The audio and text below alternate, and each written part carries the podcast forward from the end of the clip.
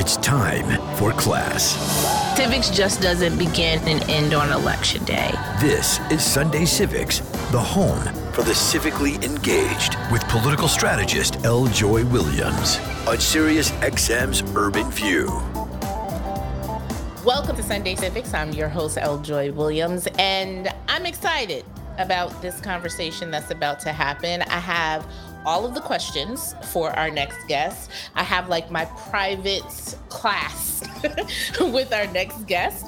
And if you have listened to the show for some time, you know that means I'm about to enter nerd mode and just be just ask all of the questions and try to see if I can get a better understanding and a better context and history of all of these things I've always believed. And I'm sure she's going to tell me you're wrong because that's literally how i felt when i read this this book. I was like wait all of this stuff that i have learned in school that was told to be you mean was part of like this elaborate plan to yeah that's that that's what it was. And so joining for the first time here on sunday civics is the author and professor naomi oreskes I got it. Did I get it right?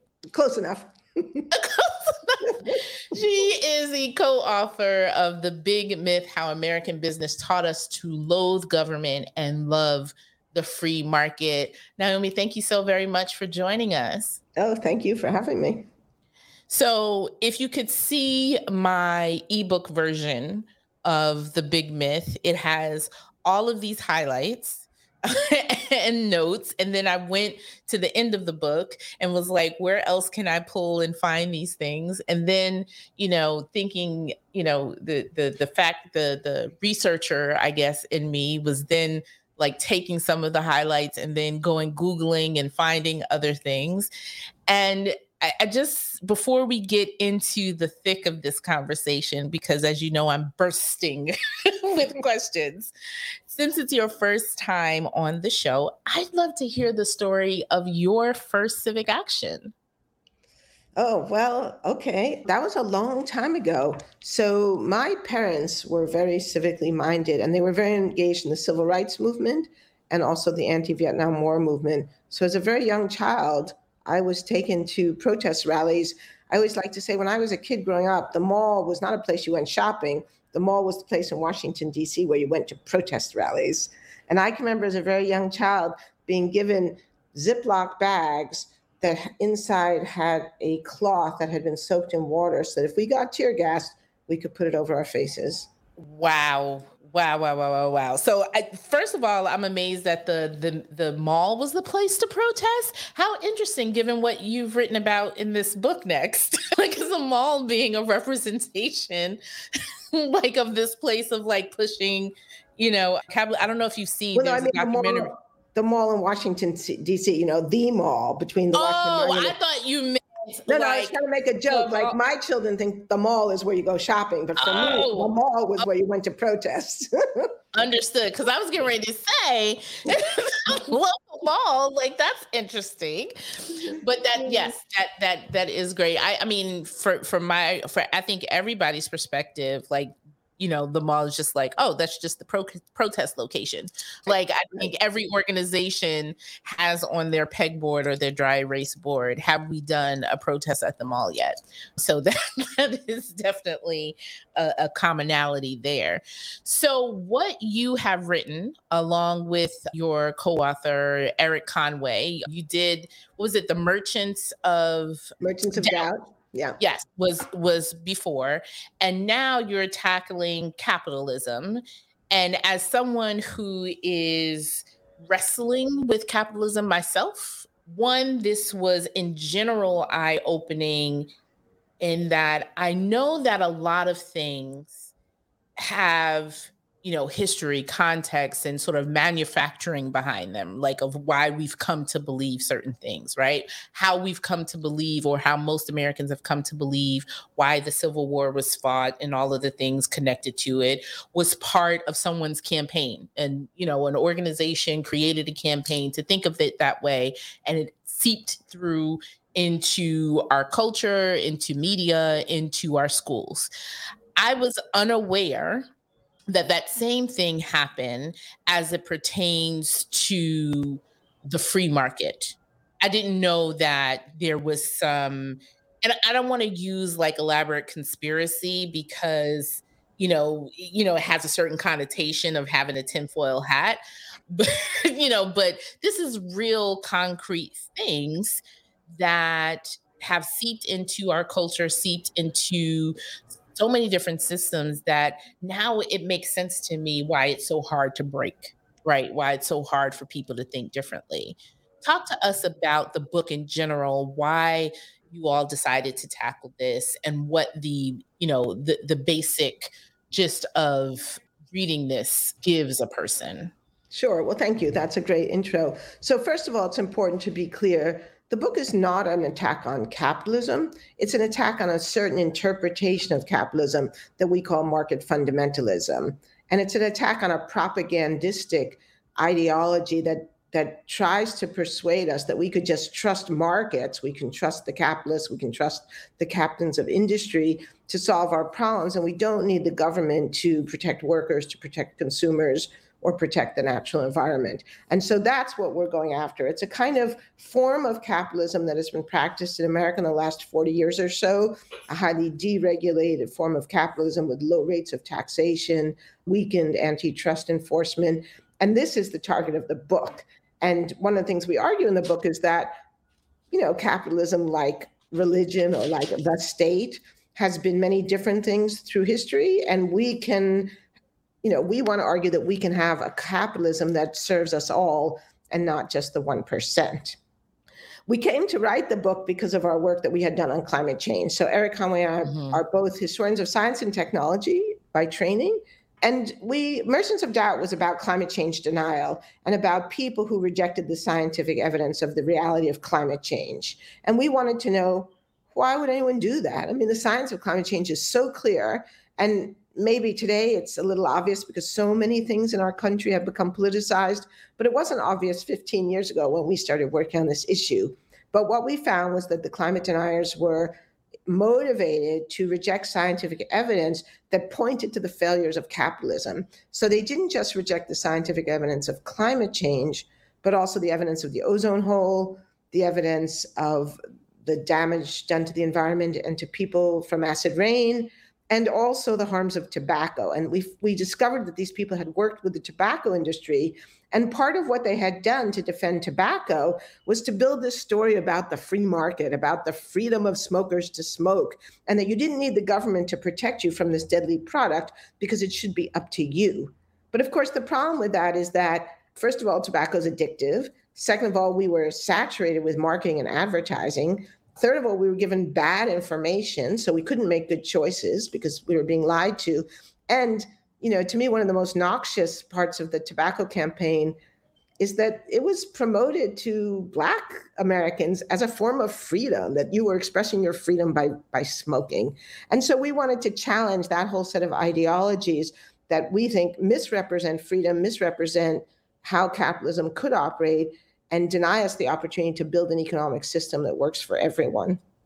That I appreciate that that context, and I, I think, like I said in the beginning, in terms of me wrestling with my own thought process about capitalism. One, it's very difficult if you, for anyone, if you've come to believe something for most of your life and then you're presented with history and context and challenge that change something that you fundamentally believe right and it's hard for people to unpack that and i'm yeah. just you know i can use my own my own self as that example, right? And I remember doing Cynthia Nixon's campaign when I was working on the campaign and she said a quote or something about obviously she was being attacked of being a socialist and she was given a speech and she was like okay so what's wrong with that like it's not a big you know like a not a right. big deal kind of thing right. and me i was like oh like, you know, like touching my pearls. I was like, first of all, right. like, what kind of campaign is this? you know, right. like, a, right. you know, that that internal like prick was like, wait. And I always you know, up until a certain point, felt the need to clarify if I was being accused of that and be like, I'm not a socialist. I own businesses. I do, you know, that like, so it's that internal prick because it is such a fundamental part of how we are socialized in terms of American culture. And it wasn't you know, I remember the exact moment that I come like that Cynthia Nixon piece was a, a, a moment for me but then also when I heard James Lawson talk about, I've used the phrase predatory capitalism to mm-hmm. define this, the distinct difference of what I was talking about in terms of our economic system. And then he said plantation capitalism. And I was oh, like, yeah. ooh.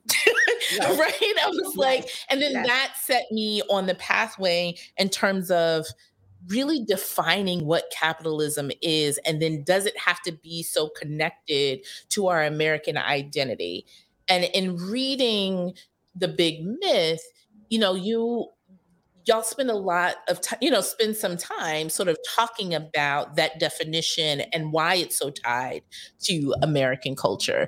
Can you talk a bit about that? Yeah, great. Well, that's exactly right. So, one of the key arguments we make in this book is that the market fundamentalists have tried to persuade us that there are only two choices unregulated capitalism where basically the captains of industry do whatever they want, make as much money as they want, and the rest of us, oh well, or communism or socialism right? And it's it's what academics call the fallacy of the excluded middle or not to be too wonky what most people would just understand as a false dichotomy. And that's why i think you and many other people get nervous you know if we get accused of being socialists. Well first of all this is why right? What they're trying to do is set up a dichotomy where either you accept unregulated capitalism no protections for workers no protections for the environment no redistribution of wealth or you know you're a flaming red and that denies us the opportunity to have the conversations we need to have about the right balance between market forces, which are very good for doing some things. As a business owner, you know that,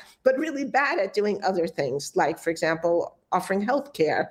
Or, I mean, I'm in Los Angeles right now, and right outside my window, there are scores of homeless people in a city filled with luxury apartments that are sitting empty. So the market is not providing the homes that people in this city need. And that's true across this country. And so we need to have a conversation about market failure, about what do we do when the market doesn't take care of healthcare, doesn't take care of, of homes, or creates a crisis like climate change. And it's been really hard to have that conversation in America because when you try to, you get accused of being a socialist.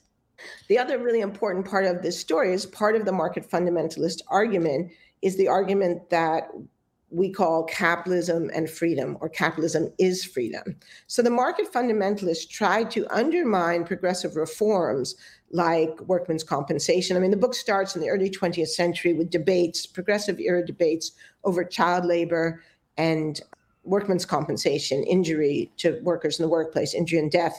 And when we were writing this book, we thought, well, child labor will be a really good place to start because no one would deny no one today would deny that child labor was a bad thing. Well, actually, there are Republicans in this country right now, even as we speak, trying to roll back child labor laws. But in the early 20th century, children as young as two years old worked in factories and textile mills. And when reformers tried to say that that was bad, that children should be in school and not factories, business leaders said, no, this is a denial of freedom.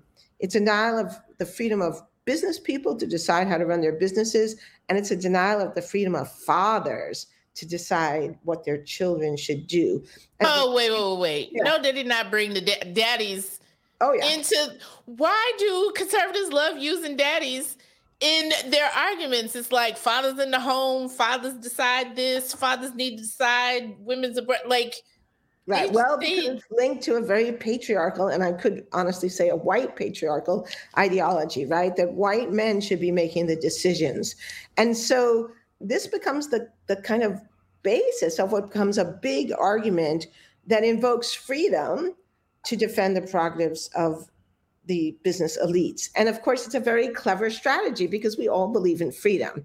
And so, what they do, and they do this consciously, and in the book, we discuss documents where people actually say this. They say, look, you know, the captains of industry aren't really very credible as the defenders of the interests of working class Americans. But if we make it about freedom, then people will be persuaded. And so that's what they do.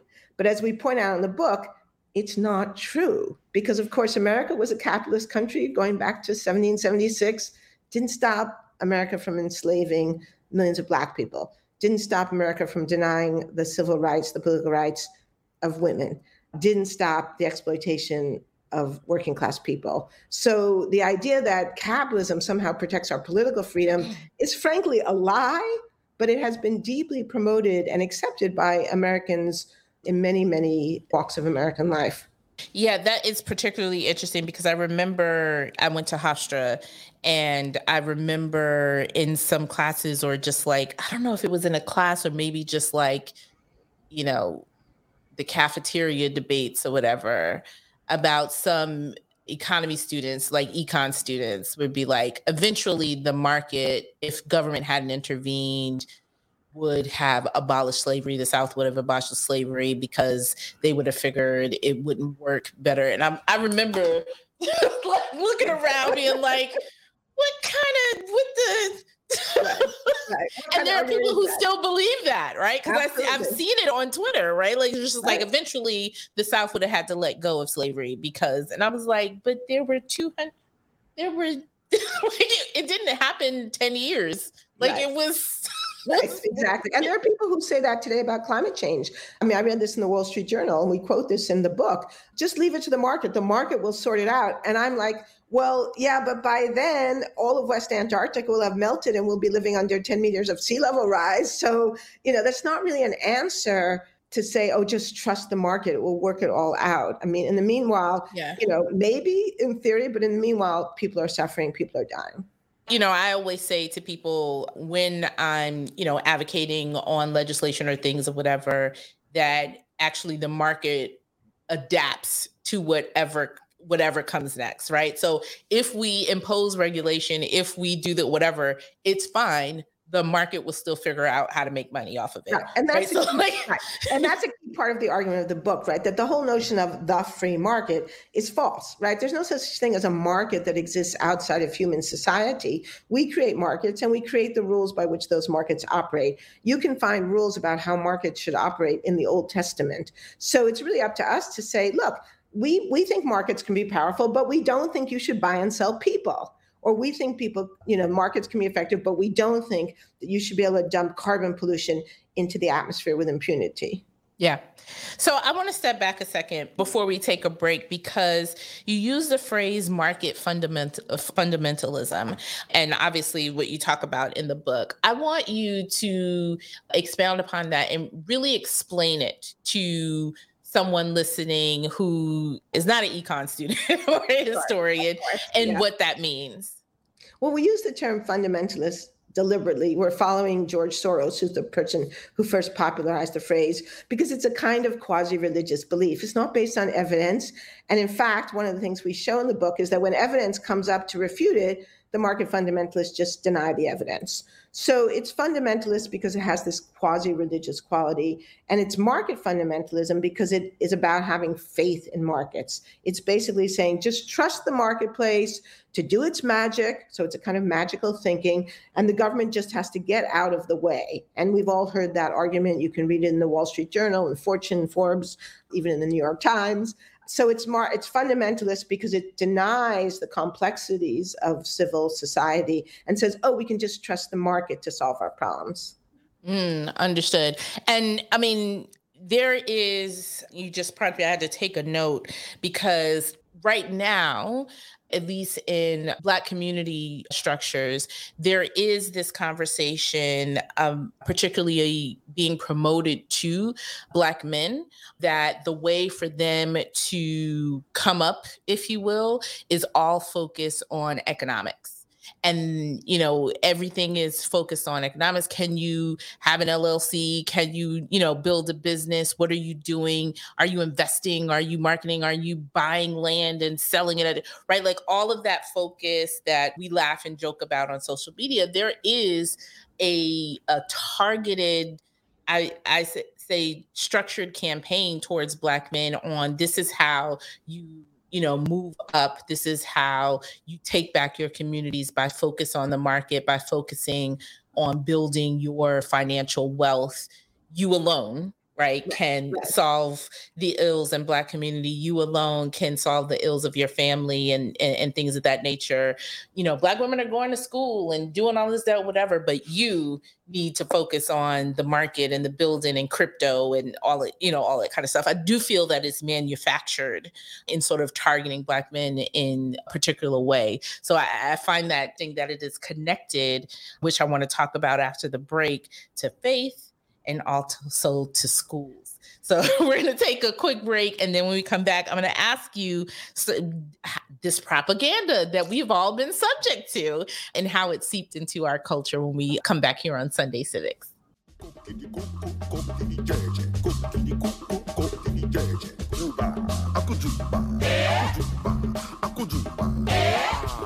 All the wahala, all the problems, all the things that you think that you must do to start in this world. Like when the teacher, schoolboy and schoolgirl come together. Who is the teacher? I go let you know. Who is the teacher? I go let you know.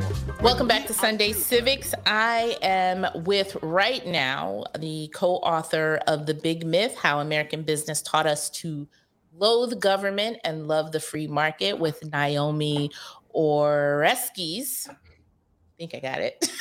or I'm gonna say it. I'm gonna say it three. I'm gonna say it three different times. Oreskes, like three different times through this whole the whole conversation. So thank you about that. When we, I said when I wanted to come to break, I, I wanted to talk about some of the points, starting with the propaganda and the way we learned in school about propaganda. We, I, I feel like the entry point to propaganda was obviously Germany and Nazism. And so we learn of it as this very evil thing that dictators do, that it can't possibly happen in our society or in a daily or, or the light propaganda way. You know, we learn of it in this very, it's tied to dictators, it's tied to oppressive movements, it's tied in that way. I think that does us a disservice because then we're not prepared when we encounter propaganda in our daily lives, which we do, right? And one example is the propaganda you talk about in the 20s in the book.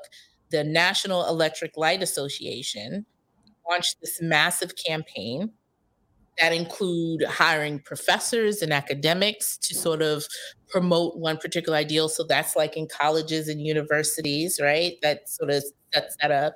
Also in public schools, right? Because they do it in textbooks and, you know, change the language or the framing of different things and, and ship out curriculum for teachers to use in, in, that instance. They also recruited different speakers to go on circuit tours and, you know, paid for that.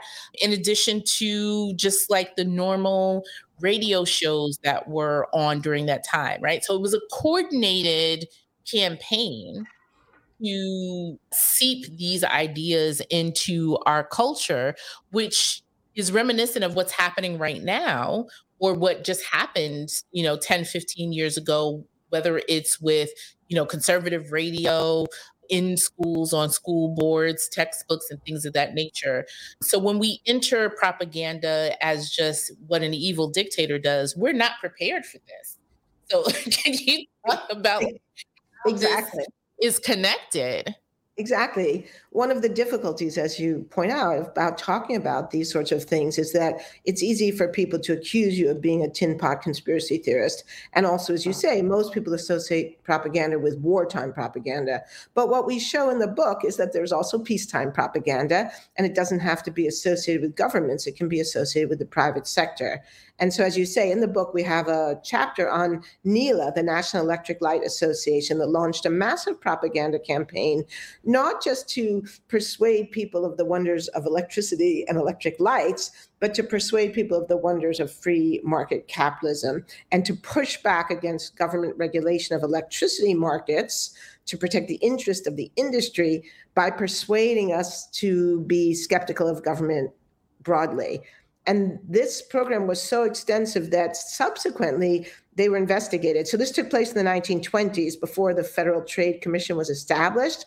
Later, when the Federal Trade Commission was established, they went back and looked at it. They called it the largest peacetime propaganda campaign in American history. So I think, as you say, most of us it doesn't occur to us that we would be the victims of propaganda in our own countries by the very businesses that we might be buying products from. But we can be, and we have been. In the book, we show how that happened in the 1920s. And then again, during the New Deal, when another trade organization, the National Association of Manufacturers, reprised that whole thing and launched a second propaganda campaign that, in some ways, was even more nefarious because it included a very popular radio program called The American Family Robinson, Hollywood movies, and all kinds of other things.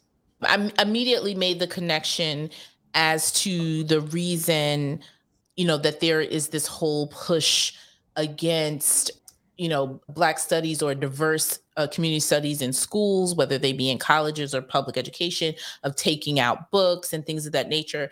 It's all because they recognize that if it's in popular culture if it's in curriculum you know if it's in movies and media and things of that nature those things are powerful tools in you know, changing the conversation and also in challenging or creating beliefs in in people as they age right because if you've seen it in movies if you see diversity in movies if you you know are able to give proper context to American enslavement and you know Jim Crow and all that. If you get to that point, then now you as an adult later, you know, can make different choices that doesn't really fit exactly.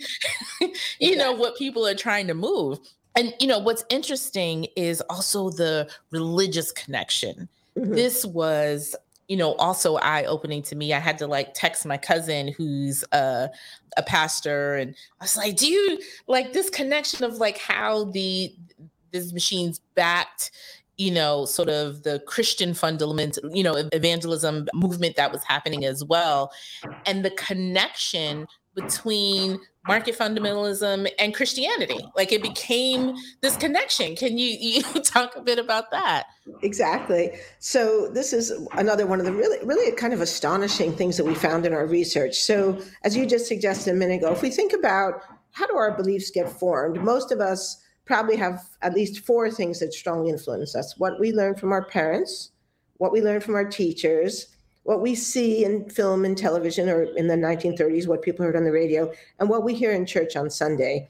And so the people we study in this book targeted all of those. So we've already talked about schools and influencing the American people broadly. But one of the key things that happened after World War II was an attempt not just to influence, but actually to change American Christianity.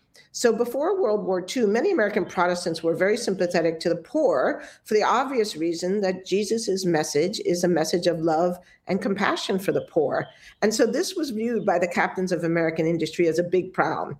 And so a key figure in this story is J. Howard Pew, who was a member of the National Association of Manufacturers and the president of the Sunoco Sun Oil Company, what we now know as Sunoco today.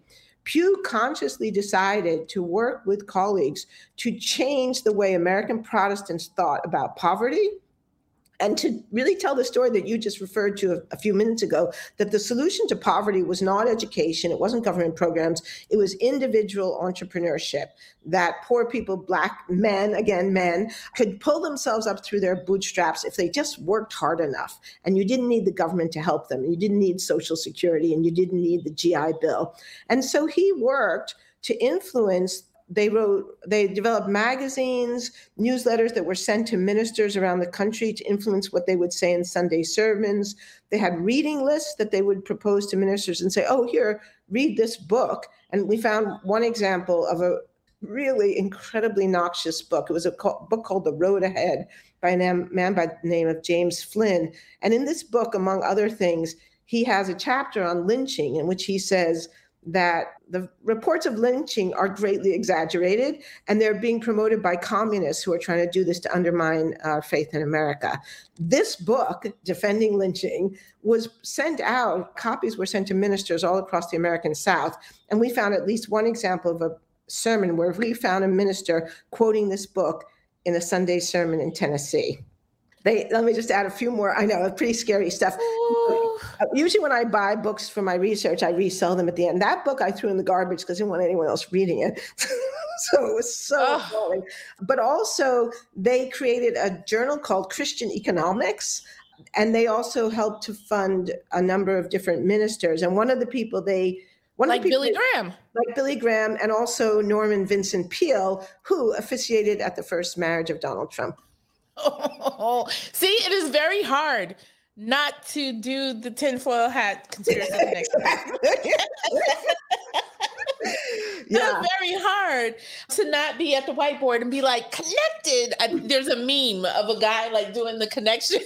like that's what I feel like right now in, in terms of that. So you know, I want to because you talk about the progressive era, and that is a huge, like in another life, I am a professor specializing in the era of the progressive era because I'm just so enamored with that time period. I feel like it's another instance where there could have been you know this continuation and this push of multiracial you know diverse class push against these captains of industry and it failed again right like it, you know it's my ongoing argument that you know it was after reconstruction again where you had this multiracial coalition building and then captains of industry come in and tell you know white working class and poor people you don't want to be like the negroes and they buy into it. And i feel like race is always sprinkled in and we can never get over that hump for a more just society because captains of industry will always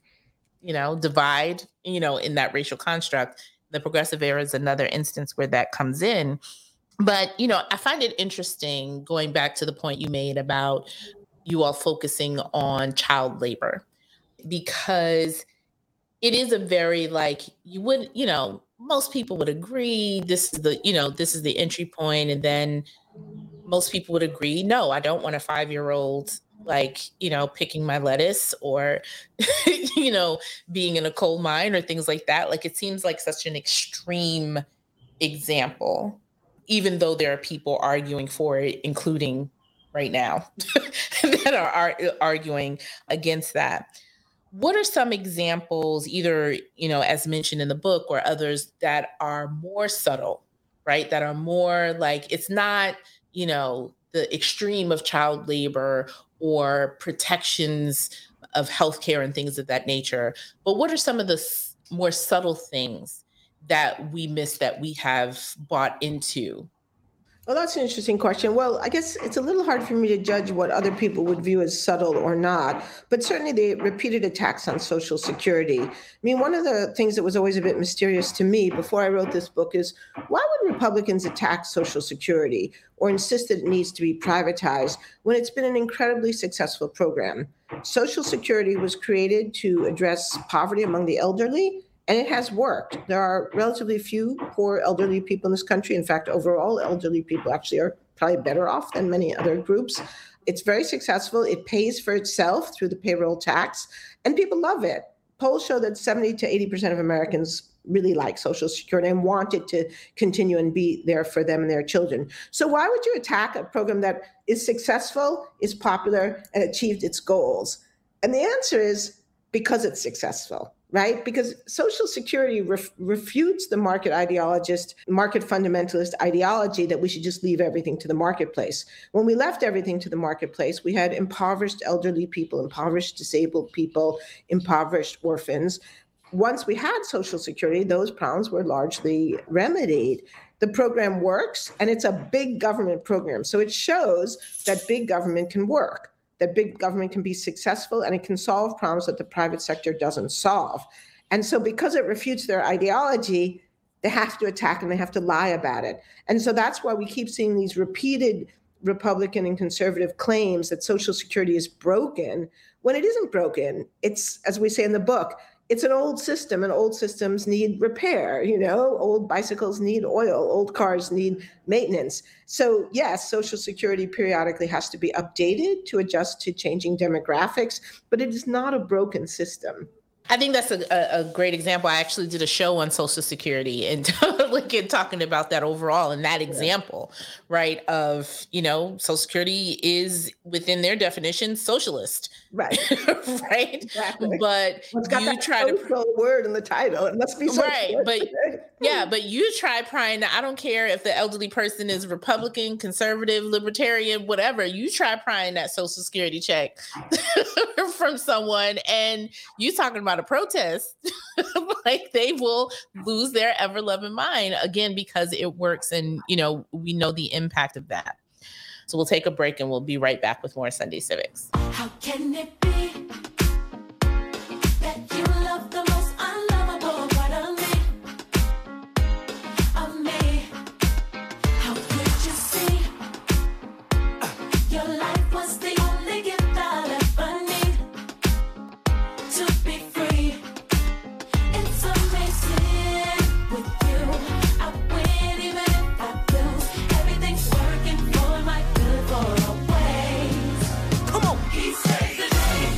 Welcome back to Sunday Civics. So, I, I want to talk about just as we wrap up the regulations piece, because you know you can get into and and I use the phrase the econ. I used to call them the econ kids, right? These are the kids you went to school with who like they're i'm going to business school. I'm going to you know work on wall street. I'm going to like they're completely focused and sort of focus on the economy and that's how they're going to contribute to the world. And i believe they are like fully bought into the market fundamentalism piece. I have some of them in my own family and it is very difficult having regular conversations with them because everything is about like the market right? And have you read the five books on the market you must read today? Your annoying cousin from that standpoint. And one of the things they hate the most is government regulation. That, you know, will ask your econ cousin or your business school cousin about this, and you will probably end up with a fight at Thanksgiving or Easter table. but I want to lift up this paragraph from the book I think this is in the introduction, that around the start of the 20th century, most Americans agreed that government needed to step in to address the problems unregulated capitalism created. And I'm lifting this up for a reason. Those included both market failures, such as bank collapses, and social costs, such as the garment workers who perished in the Triangle Shirtwaist Factory in 1911 thousands of workers killed every year due to railroad accidents, boiler explosion, mine collapses. And 1913, we get the Federal Reserve System, right, to foster economic stability. 1914, we get the FTC, the Federal Trade Commission, so that we prevent, hopefully, unfair and deceptive business practices. When banks failed in the Great, the Great Depression, what do we get from there? FDIC, Federal Deposit Insurance Corporation, to protect people's money, which we just saw activated with some bank failures recently. When the water became polluted in Cuyahoga River in Cleveland and it was on fire we then you know get protections for standard clean air and water right? So there are regulations and most people believe that yeah we should not have corporations and businesses just running rampant. You you know they should not be able to dump their trash or tear up the roads or things like that. So most people believe there needs to be systems in place to prevent businesses from doing things that are harmful to the rest of society Yet, is it just a a a, a part of market fundamentalism just like we should have no regulations and we should just be able to do whatever we want well, yes. And I think that that example of your cousin shows how effective this propaganda has been. Because as you said, we have 100 years of successful government regulation, including regulations that make capitalism work, things like the FDIC that just rescued the Silicon Valley Bank. These entrepreneurs, these capitalists couldn't do the work they did if we didn't have a Federal Reserve, if we didn't have the FTC and the, F- and the FDIC. So these rules and regulations enable markets to work, they prevent monopoly practices, they create level playing fields, they protect contract law. All these things that are actually essential for capitalism and market fundamentalism effaces those realities people sometimes ask me, what's my hope for this book? And the single biggest thing that I hope our book could do is actually to change the conversation about regulation because it's been so demonized by the libertarian and fundamentalist right that even many of us who believe in government and believe in the essential role of government often feel sort of sheepish about defending the government. And so we'll we'll talk about regulation as if it were a necessary evil something that we wish we didn't have to do but you know we kind of have to. But i would really like to flip that on its head and create a new conversation where we think of regulation as a good because it's the thing that makes things work and so at the end of the book, we really struggled with how to make this argument. And we came up with it at the end. I thought maybe this might be what you were going to quote, so I'll, I'll raise it the notion of biological regulation. In biology, regulation is understood to be not just good, but essential. Organisms cannot live unless they can regulate their biochemical systems. If they're mammals, they regulate their temperature. Without biological regulation, life collapses. And the same thing is true for economies. Without economic regulation, the economy collapses. And that's the argument that I hope people can take from this book that we can have capitalism, but it needs to be a well regulated capitalism. That is exactly what I was going to quote. Let's see. Media minds. yes. you know, I, I'm always looking for entry points for those who are listening, right? And so, you know, I, you know, I'm doing my own like internal reflection in terms of, well, how capitalist am I? And like what, and you know, it's also doing a disservice, right? Because we are in the era of politics where you're either or and that's it, right? There isn't room for nuance and context, which, you know, I keep trying to push against, but as you mentioned, it takes a lot. Like you got to, you know, sort of permeate through, you know, a hundred years of culture and, you know, media and things of that nature in order to get to that point.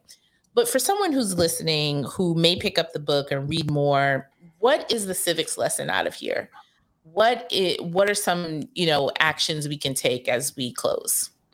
Well, I think the civic lesson one is about being self-educated and not just sort of assuming things that you've heard, you know, because you saw it on television, you heard it, you know, read in the Wall Street Journal, and to recognize, as you said yourself, propaganda is a real thing. It's not just that the work of evil dictators that we can be propagandized even in our own society, and that it really behooves of all of us to think critically about these big questions and not just assume, you know, that you know you know that markets are magic. I, I can't tell you how many grown-ups i've heard use that expression the magic of the marketplace and i always think wow magical thinking that's supposed to be associated with children you know? So i want to encourage grown-ups to reject magical thinking to think hard. We've got big problems in this country. I think they are solvable but they won't be solved if we can't get past the propagandistic slogans of the market fundamentalists. That's really important and to remember that you know, it's not magic. These are decisions made by humans. Exactly. Right. So, you know, they, it, it's a decision to sell, you know, a life saving drug you unit at astronomical prices right like those are decisions that a human makes exactly. um, that we can that we can change well naomi thank you so very much for taking the time to discuss uh, hopefully i wasn't too much of an eager student no no uh, super fun conversation It's yep. been really great thank you so much for having me on the show thank you and thanks to all of you for making it to class. I'll see you next week for another engaging and informative discussion. Until then, stay engaged, stay informed, and keep making a difference. Have a good one.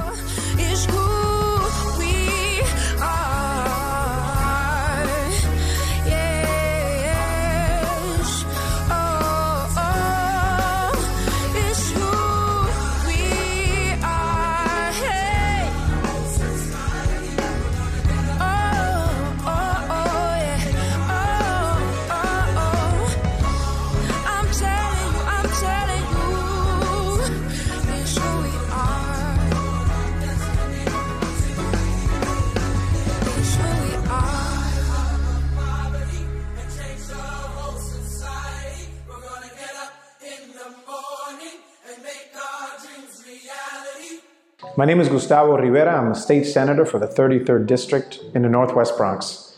And this is my first civic action. I actually can't remember the first thing that I did as far as civic action is concerned. Uh, the I come from Puerto Rico. I was born and raised there, and in Puerto Rico, politics is kind of a blood sport. Uh, it is something that people do all the time. I voted in elections down there, but I didn't really get involved in electoral politics. I studied political science, but I looked at it as strictly a an academic exercise. I moved to New York in 98 to do a PhD in political science because I thought that I would be doing academics for the rest of my life. But uh, then a friend of mine uh, in 99 expressed an interest in running for city council. Uh, and I was a little intoxicated at the time, so I said, Yes, I'll help you out, even though I had no idea what I was doing. And so I could probably say that my first civic action was getting involved in a city council campaign in Brooklyn in 2001 when I had no idea how to do any of it. I didn't know how to do electoral organizing, didn't know how to knock on doors, how to actually do a voter file, or any of these technical things that I know now as an operative for many years. Uh, but, uh, but it was the one thing that got me started and learning about how direct political action can actually have an impact on people's lives. This is Leslie Mac, founder of Safety Pin Box, and this is my first civic action.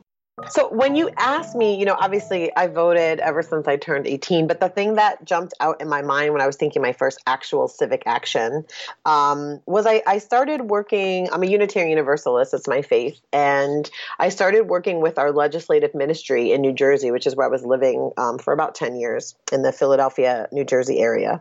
And we started doing some work around bail reform um, specifically around money bail and uh, trying to get more people out of jail that were just sitting there waiting for um, sentencing and waiting for their hearings, generally speaking. And so for me, they, that was my first direct civic engagement, kind of engaging legislature in a different way. Um, I was amazed by the process itself. I mean, we we had to do all sorts of things. You know, we had to collect signatures, we had to um, do phone call banks, we had to um, collect stories and actually go to hearings with legislator to talk about what this issue was meaning and how it was ruining people's lives. You know, being caught behind bars, losing their jobs, losing their children, losing their families, um, and how it was not contributing to the health of our state, generally speaking. But what struck me most about the interaction was um, at, at the the hearing to get bail reform on the ballot in New Jersey. I was wondering before we went in with all of um, these folks that had had been uh, detrimentally affected by the bail process who was going to be the opposition. I, I, had in my mind before we went in, like, who's going to come in and speak against um, getting folks out of jail that are not violent offenders, that literally can't afford as, as little as $100 to just go home to their families and continue their lives while they deal with a legal issue. And it was the bail bondsman industry and um, sitting there in this courtroom with a bunch of folks that I had gotten to know really well that were fighting for their lives and for lives of people like themselves, and listening to you know grown men talk to um, the the committee about the fact that if this passed, New Jersey would lose tax dollars from the bail bondsman industry.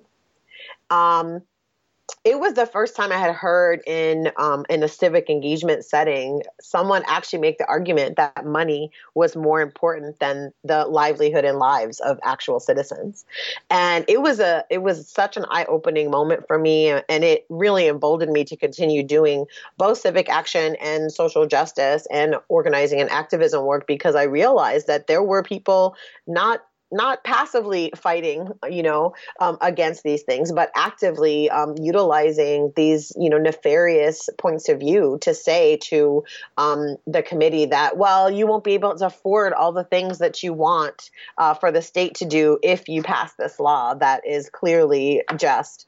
Um, you know, we were lucky enough to get it on on the ballot, and it passed, um, you know, widely, and it was great, and it was a great win, and it made me feel really good. But I'll never forget that day in the courtroom listening to, um, you know, the, the case be made that uh, this was worth these folks' lives because tax dollars were more important, um, and the money that was coming through the bail bondsman industry to um, to the state of New Jersey was more important than what we had to share with them. Thanks, Leslie, for sharing your first civic action story.